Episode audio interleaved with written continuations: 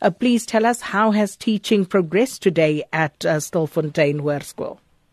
Good afternoon, Sakina, and good afternoon to the uh, listeners. We're just outside Stilfontein Hoërskool, where we saw a pandemonium breaking out earlier, I think about thirty minutes ago, where some of the students, or rather learners that were attending uh, lessons, um, their parents came in and they forcefully removed them from the school. In fact, um, I saw about seven police vehicles arriving just now.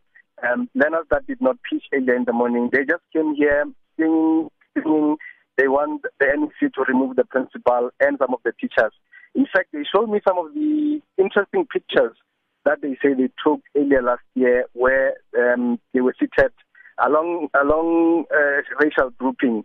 In grade eleven, for instance, um, white learners were um, seated um, on the other side, and black learners were seated um, on the other side of the class. So it, it does appear that um, the situation in Slohezarenek is so much similar, like in, in here in, in Stilfontein.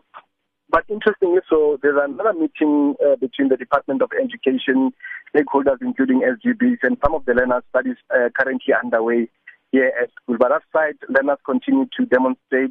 They want the removal of the principal and some of the teachers that they accuse of racism. Remember, the other thing that uh, they've been raising is the issue of um, some of the learners, or rather white learners, that are allegedly being progressed to other grades. I spoke to a parent from Kuma, whose uh, uh, learner is, uh, whose child is here at um, Stilfontein. They are saying that they got the report. From the report, um, she agrees that her child failed. But uh, she showed me a, another report where um, the marks are almost similar. The other one got thirty, the other one got thirty-two, but uh, uh, the other one was progressed to the next grade. It's a bit difficult to speak to some of the management of the school, as is.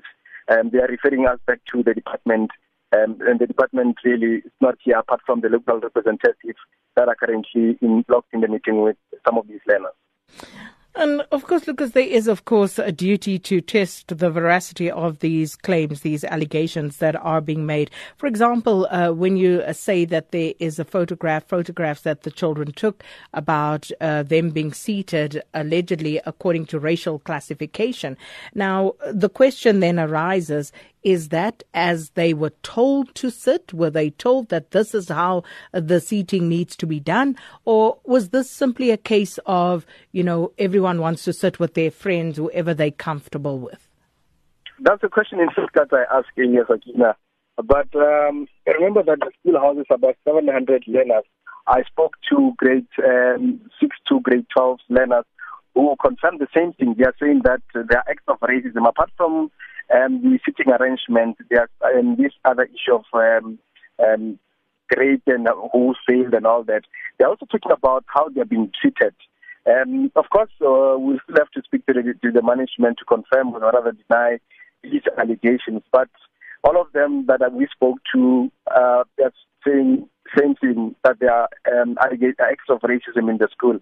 I tried to speak to the department earlier. I spoke to the um, spokesperson of Radice Bank, who was saying that there's a newly established task team to investigate these allegations of racism and appeal to learners and parents to at least accommodate um, you know, arrangements that are there to continue with uh, lessons.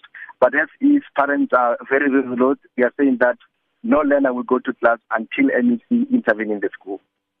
Well, interesting there. Thanks so much, our reporter Lucas Mothibedi, reporting from outside uh, Hoërskool Stilfontein. This is outside Klersdorp in the Northwest Province.